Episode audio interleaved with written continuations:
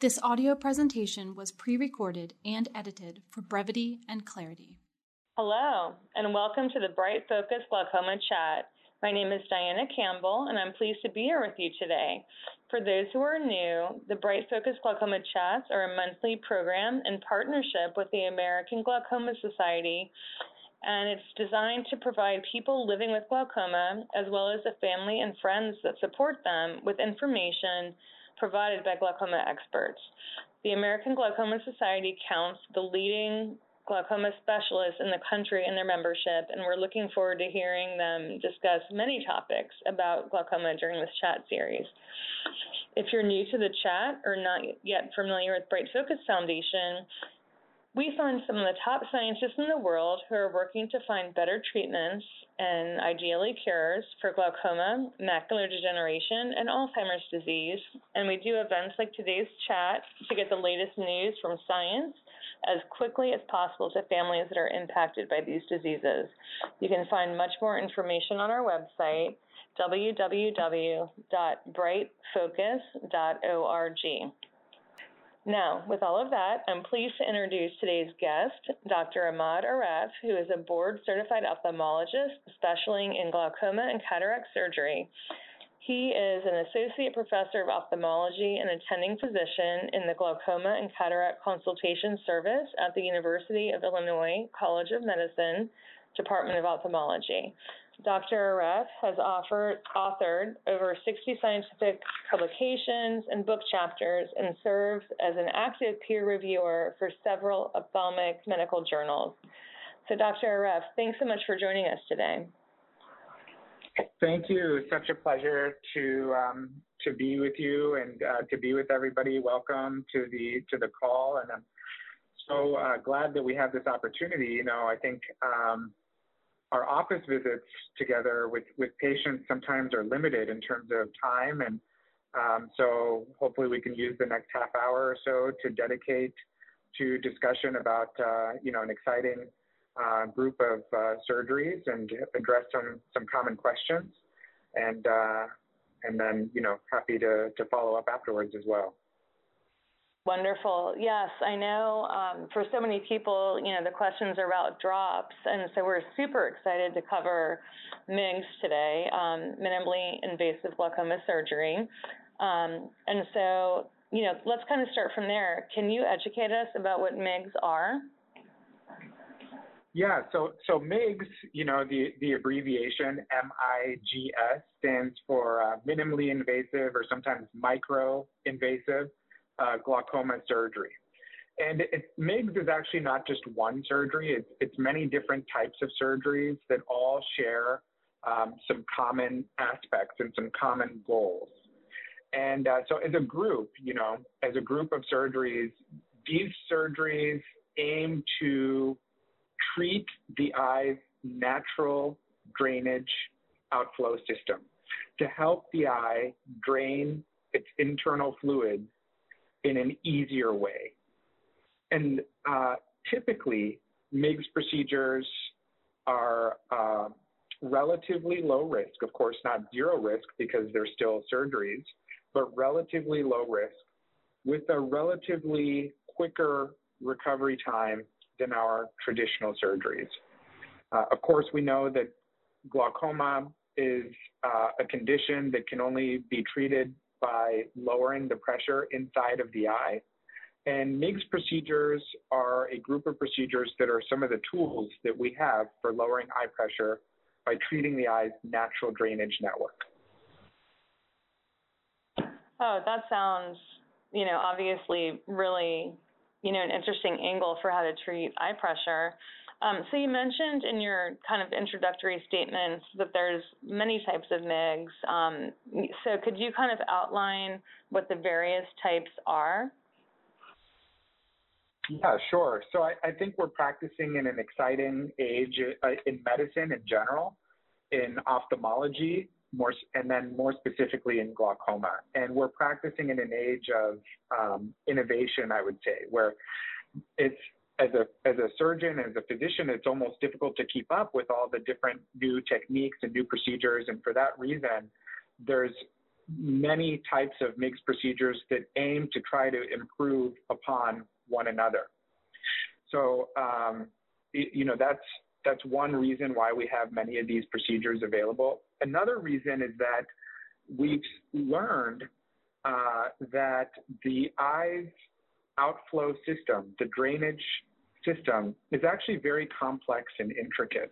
And we learn more details about the outflow and the drainage pathway uh, year after year. And with those learnings, we learn to make devices and, and uh, innovate techniques to treat all the different parts of the drainage pathway. There are some MIGS procedures that stent open that pathway, like a cardiac stent would stent open a blood vessel, um, very similar in, in how that's done. There are other MIGS procedures that remove part of the drainage tissue that is believed to be most resistant to the flow of fluid. Um, and then there are other types of MIGS procedures that rather than removing any tissue or stenting open the drain, there's other MIGS procedures that kind of inflate the drainage canal to try and rejuvenate it, to uh, try to get it working again, uh, working better um, than, than prior. So those are some broad categories of MIGS procedures. The category that involves removing uh, tissue, that category is typically referred to as goniotomy uh, or trabeculotomy is another term. And the term that we use for the group of MIGS procedures that inflates the canal is canaloplasty. And then there's various different stents that are uh, kind of um, proprietary and, and, trademarked by uh, various companies that make the different types of stents. Sure. So it sounds like, you know, there are so many involved that I imagine, you know, you're kind of matching each individual patient to the best kind of proposed outcome for them. Um, but is there one that's considered better or different than the rest? Um, and if you could just quickly touch on why there are so many, you know, why the different um, avenues to, you know, essentially the same goal of reducing pressure? Yeah. So I would say that there's not one that is that is best. There are some MIGS procedures that uh, are give higher chance of lowering eye pressure than others, and and there's some MIGS procedures that lower eye pressure more than others. But with that, often comes increased risk. And although MIGS procedures as a whole are relatively low risk, I would say that they're not all similar risk. And the MIGS procedures that lower eye pressure more tend to be the ones that have some higher risk associated with them. And the MIGS procedures that lower eye pressure more modestly tend to be less risk. And so at the end of the day, when a surgeon makes their decision about which surgery in general, or in this case, which MIGS procedure to choose, they have to delicately balance the uh, that risk associated with the procedure and also the needs of the patient in terms of eye pressure lowering. So, you know, in one on the one hand, you may have what somebody, a patient whose eye pressure seems to be pretty well controlled, but maybe they require, you know, multiple medications to keep that eye pressure controlled and perhaps a MIGS procedure may be needed to lower the burden of medication. In that case, maybe the MIGS procedure that's selected is not as powerful and also not as risky as another procedure. On the other hand, you may have somebody whose eye pressure is, is too high, even with multiple medications, and really needs to be lowered to a safe level in order to protect the optic nerve. And in that case, we may need a different type of MIGS procedure that's more likely to lower eye pressure, and it may be worth the risk that's involved with that specific surgery. Sure, that makes sense. Um, we actually just got a question in from um, people listening today. You've kind of touched on this, but I'll read the whole question. Do MIGS does MIG surgery replace eye drops and is it permanent? Yeah, that's a that's a great one. Great question. Uh, so, in the the way that we study MIGS procedures and the way that they're approved by the U.S. Food and Drug Administration, the FDA, is there are trials, clinical trials that are done to try to answer questions like this. And in the clinical trials that have been performed with MIGS procedures, they show that a large percentage of patients, probably 70% of patients or so, are able to stop at least one medication after a MIGS procedure. Of course, there's some variability in that, just like uh, there's variability in responses to any intervention. Um, so but on average, I would say 70% chance that w- at least one medication is able to be stopped and can be stopped for at least two years. Now, as you start to follow patients out longer than that, like many uh, of the surgeries that we do, sometimes the eye can heal. And over time, there may be more and more of a need uh, for eye pressure reduction, and, and eye pressure medicines may need to be restarted. Um, so what I would say is probably there's a 70% chance, 70% or so chance that we'll be able to stop at least one eye drop for a good two years. And then after that, there are chances of needing to be needing that eye drop again start to go up. Um, so I, I think you know that hopefully that answers that question. I think it does, and it makes a lot of sense. And, you know, in some cases, I think people might want to hear that it will last forever, you know, but if we're being honest, you know, the the daily keep up of doing multiple jobs at different times of the day and everything else, that's kind of, that relieves a relatively big burden, I think, um, for a lot of people. Um, so let's see, um, we kind of discussed um, or you know, if there's anything more you want to touch on on how MIGS differ from traditional glaucoma sur um, surgery, and then if you could give a brief overview of how MIGS procedures are done, MIGS surgeries are done. Yeah, so MIGS procedures differ from traditional glaucoma surgery in a few ways. With traditional glaucoma surgeries, uh, typically we're not aiming to uh, enhance drainage of the eye through the eye's natural drainage network. Instead, we're aiming to create a whole new drainage pathway for the eye. And we can do that using the eye's natural tissues with a surgery called trabeculectomy, or sometimes we do that with uh, using a little microscopic silicone tube that's placed inside the eye. So instead of using the eye's natural drainage system, we're we're creating a whole new drainage pathway with those surgeries. The traditional glaucoma surgeries are typically a little bit more involved. They take more time uh, in the operating room. And then there's typically um, more postoperative visits that are required and more intensive visits as well, you know, with, with higher risk associated with those procedures than with MIGS. But on the flip side, uh, those procedures, the traditional glaucoma surgeries, have been very well uh, studied and have been proven to be effective in lowering eye pressure over the long term and preserving vision for patients with glaucoma and can lower eye pressure to a greater degree than with our MIGS procedures. So those are the two, two of the main ways they differ. Other ways they differ is that the MIGS procedures tend uh, the vision is typically recovered a little bit more quickly than with uh, traditional glaucoma surgeries. And um, MIGS procedures, um, as I'm sure we'll get to, you know, tend to be uh, easily, um, more easily combined with, with cataract surgery, which is a common type of operation that, you know, almost everybody will need over their lifetime. And MIGS procedures lend themselves very well to combination with cataract surgery.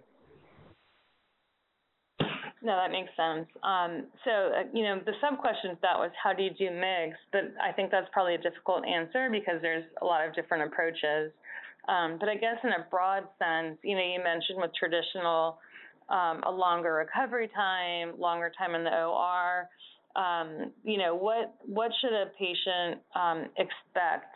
You know, is it um, are, you know under are you under anesthesia? Are you numbed? Um, and how long, you know, should you expect to recover? Yeah. So um, yeah, I'm sorry I didn't get to that second part of the question. But in terms of how MIGS procedures are performed, they're performed through a small um, incision in the cornea, which is the front clear part of the eye. Usually the incision is only uh, one and a half to two millimeters. And um, these procedures are done under IV sedation, typically, and they're same day surgeries where patients go home the same day. And during the surgery, we use kind of a special contact lens in order to visualize the eye's natural drainage network and then uh, kind of engage it and approach it with the various different uh, procedures. Uh, in terms of, uh, so surgical time is typically about uh, 10 to 15 minutes or so, um, unless the procedure is being combined with, with another operation. And, and again, these MIGS procedures, because they're done through a uh, corneal incision, which is almost exactly the same incision as what would be made for cataract surgery, MIGS procedures are often combined with cataract surgery. So if you uh, add up the 10 to 15 minutes for the MIGS procedure and then maybe uh, 15 to 20 minutes for the cataract surgery. Then it's, it's usually about uh, 30, 35 minutes total for, for both operations. In terms of recovery, um, so it's, it's a same day surgery, and, uh, and usually the surgeon will want to see patients either that same day or the next day, and then about a week later, and then two or three weeks after that. Um, for the first week or so, we typically have patients refrain from any uh, heavy lifting or bending with the head below the heart. Um, and then after about a week, uh, one can uh, usually resume almost all activities. For the first week or so, the vision uh, typically fluctuates. Uh, uh, and then after about a week, it's fairly stable. And the eye pressure can actually fluctuate as well. And typically, the, the final eye pressure after a MIGS procedure stabilizes after about six weeks or so. Oh, that's really good to know and to manage expectations. Um, so, you know, you did mention, you know, the combination with cataract surgery. I'm wondering if there are any MIGS that do not require that. Um, and then the follow-up with that is who is a good candidate for the surgery and who might not be a good candidate? Yeah, so um, MIGS procedures are often combined with cataract surgery because both types of surgery use the same exact incision. And so if somebody suffers from a cataract that requires surgery, incorporating a MIGS procedure does not add that much risk to the risk that has already been accepted with cataract surgery. Um, now, there are MIGS procedures that uh, can be performed without cataract surgery. So many times um, an individual may benefit from a MIGS procedure, but maybe they don't have a cataract uh, yet, or maybe they've already had cataract surgery. And yes, we have a number of different types of MIGS procedures that are available to us in those circumstances. Uh, it's just that these days, if a patient has glaucoma and has been treated with medications for several years, and now they've started to develop a cataract, which is affecting their vision, it, removing the cataract in a way provides us an opportunity to get a, uh, a better uh, handle on the glaucoma and perhaps reduce the medication burden at the same time. So uh, that's why the two uh, types of procedures go so well together. Um, in terms of candidates for MIGS, one important thing to consider is that in order to perform a MIGS procedure, the surgeon needs to be able to visualize and see the eye's drainage pathway. And in some types of glaucoma, the drainage channel may, may become blocked or, or occluded uh, by other structures inside the eye. And if, if the drainage canal is scarred closed or if it's blocked, then that individual would not be a good candidate for these MIGS procedures. another consideration is that sometimes we need eye pressure to be lowered more than what a MIGS procedure can offer us. With all the benefits that we've covered with MIGS, you know, one drawback is that they're not able to lower eye pressure to the degree as our traditional glaucoma surgeries. So if an individual needs their eye pressure lowered substantially, a MIGS procedure may not be the best option for them. Sorry, I'm writing this all down. This is so interesting. Um, thank you. That makes a lot of sense. Um, and I think you covered my next question, which was going to be with the various options, how do you decide which MIGS to use? Um, you, you, you know, in a sense covered that. Are there any other thoughts you want to add to that question? Um, no, you know, I think it just all goes back to that balance of, um, of risk and benefit. And it's a very individualized approach. And uh, and also some of it depends on you know if a patient has had other types of surgeries and things. Um, the nice thing is that we've got you know a pretty good selection to, to choose from. And we can often uh, find at least um, you know one uh, good type of MIGS procedures for a procedure for a given patient that's great. so before um, I ask the next question about how you know it fits into your practice, I have two questions from people listening, and I'm going to be honest. I'm not sure, um, you know, if you can address them or not, but I'm going to go ahead and ask them. Um, and they're about new approaches for exfoliation glaucoma and also to dispersion-based glaucoma. And if that's not what you cover, that's fine, but I figured I would ask just in case. Yeah, those are both great questions. Pseudo-exfoliation glaucoma and pigmentary glaucoma are both, you know, relatively common types of glaucoma that we see. They're specific types of open angle glaucomas. Open angle meaning that the eye's drainage channel is not physically blocked, but it can be visualized.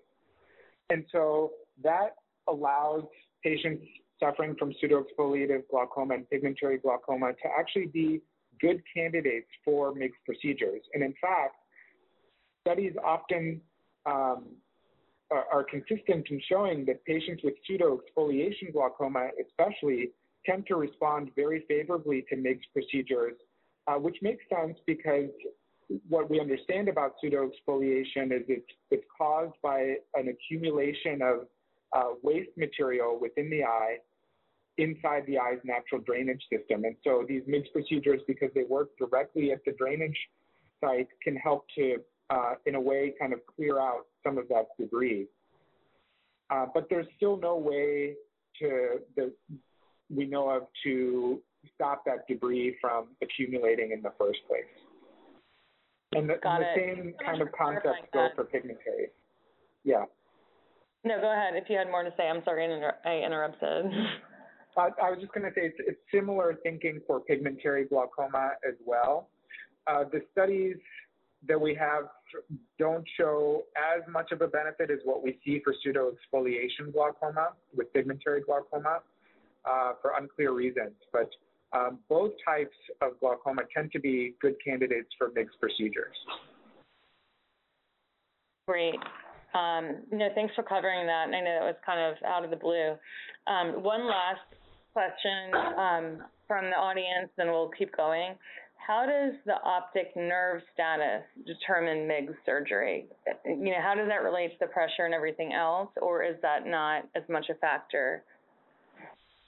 Well, it, it's definitely a factor. And it's a factor because somebody with uh, early uh, damage to their optic nerve or moderate damage to their optic nerve, they may that individual may not need as aggressive eye pressure lowering as somebody else who has an advanced degree of optic nerve damage. Someone who has advanced optic nerve damage often needs uh, aggressively lower eye pressure, and sometimes uh, that cannot be realistically achieved with a MIGS procedure. Oh, that makes a lot of sense. Thank you for covering that. Um, so transitioning slightly, but back to where we were, you know, before I started asking other questions, how does MIGS fit into your practice? And I know every you know, glaucoma specialist has their balance, but for you, is it something you do every day, or is this, you know, something, you know, are you mostly doing drops and this is, you know, sometimes, uh, could you just kind of describe what it looks like for you on, on a daily basis? Yeah. So the most common scenario by far for me and for most of my uh, glaucoma specialist colleagues around around the country and around the world is for our patients that we've cared for for glaucoma for you know several years, and it comes a time in their lives where their cataract is starting to affect their vision, and that's a time in life that will happen to everybody. And most glaucoma specialists treat glaucoma as well as cataracts. And so when it when that time comes, uh, then that is an ideal opportunity to combine removal of the cataract with a MIGS procedure. Uh, again, to, to better manage the glaucoma over the years to come, and also to decrease the medication burden. And uh, since the, the patient requires a surgery anyways with that tiny little incision that's made, um, we can leverage the opportunity to, to perform a MIGS procedure. That's going to be the most common scenario by far for, uh, for myself and also for, for others uh, practicing you know, other scenarios would be um, if somebody, again, has already had cataract surgery and maybe needs their eye pressure a little bit lower, but maybe for some reason they're not a good candidate for traditional glaucoma surgery, then uh, MIGS can be a good option there. And again, if somebody is maybe they're not ready for cataract surgery yet, we can still perform MIGS procedures uh, in that setting. I really love how you outlined that doctor-patient relationship, um, you know, and how, you know, in your view, you have the same patient over, you know, the course of, you know, in some cases, half a lifetime. And then, you know, because of your treatment history, you know when it's the right time. And I think, you know that that relationship is important to build and i think that's especially good to highlight you know and obviously as you mentioned there are different variables and everything else but um, i think that's a really good you know kind of take home uh, takeaway you know for people listening like that relationship with the doctor is really important to develop and build trust and you know continue that over years um, okay so the next question is if somebody is not a candidate for MIGS, are there, are there still treatment options for them, and what would that look like? Yes, definitely. You know, of course, we we're spending this call focusing on MIGS, but the rest of our glaucoma uh, treatment options are very exciting as well. We have new medical options, new eye drops that work in ways that are completely different than uh, the eye drops that we had uh, that we previously had available. We have new laser treatments that have been proven to be safer uh, earlier on um, when one is initially diagnosed with glaucoma. And then, of course, we have our traditional glaucoma surgeries, which have been tried and true. And there's decades worth of data that we have supporting our traditional glaucoma surgeries. So just because somebody's not a candidate for MIGS does not mean that we cannot use one of these other exciting treatment options uh, to get a handle and stabilize their glaucoma and decrease any risk for deterioration and vision loss. That makes sense. Um, so, you know, coming coming back to MIGS, um, what advice do you have for patients who are considering MIGS? Um, well, you know, my advice would be um, to to recognize, you know, the benefits of MIGS, which is the the quicker recovery time, and um, and how it combines so well with cataract surgery. So to recognize those benefits, but also recognize the limitations. Um, it, it's not the MIGS procedures and nothing in glaucoma is, is going to fix the, the problem. We don't have a cure for glaucoma.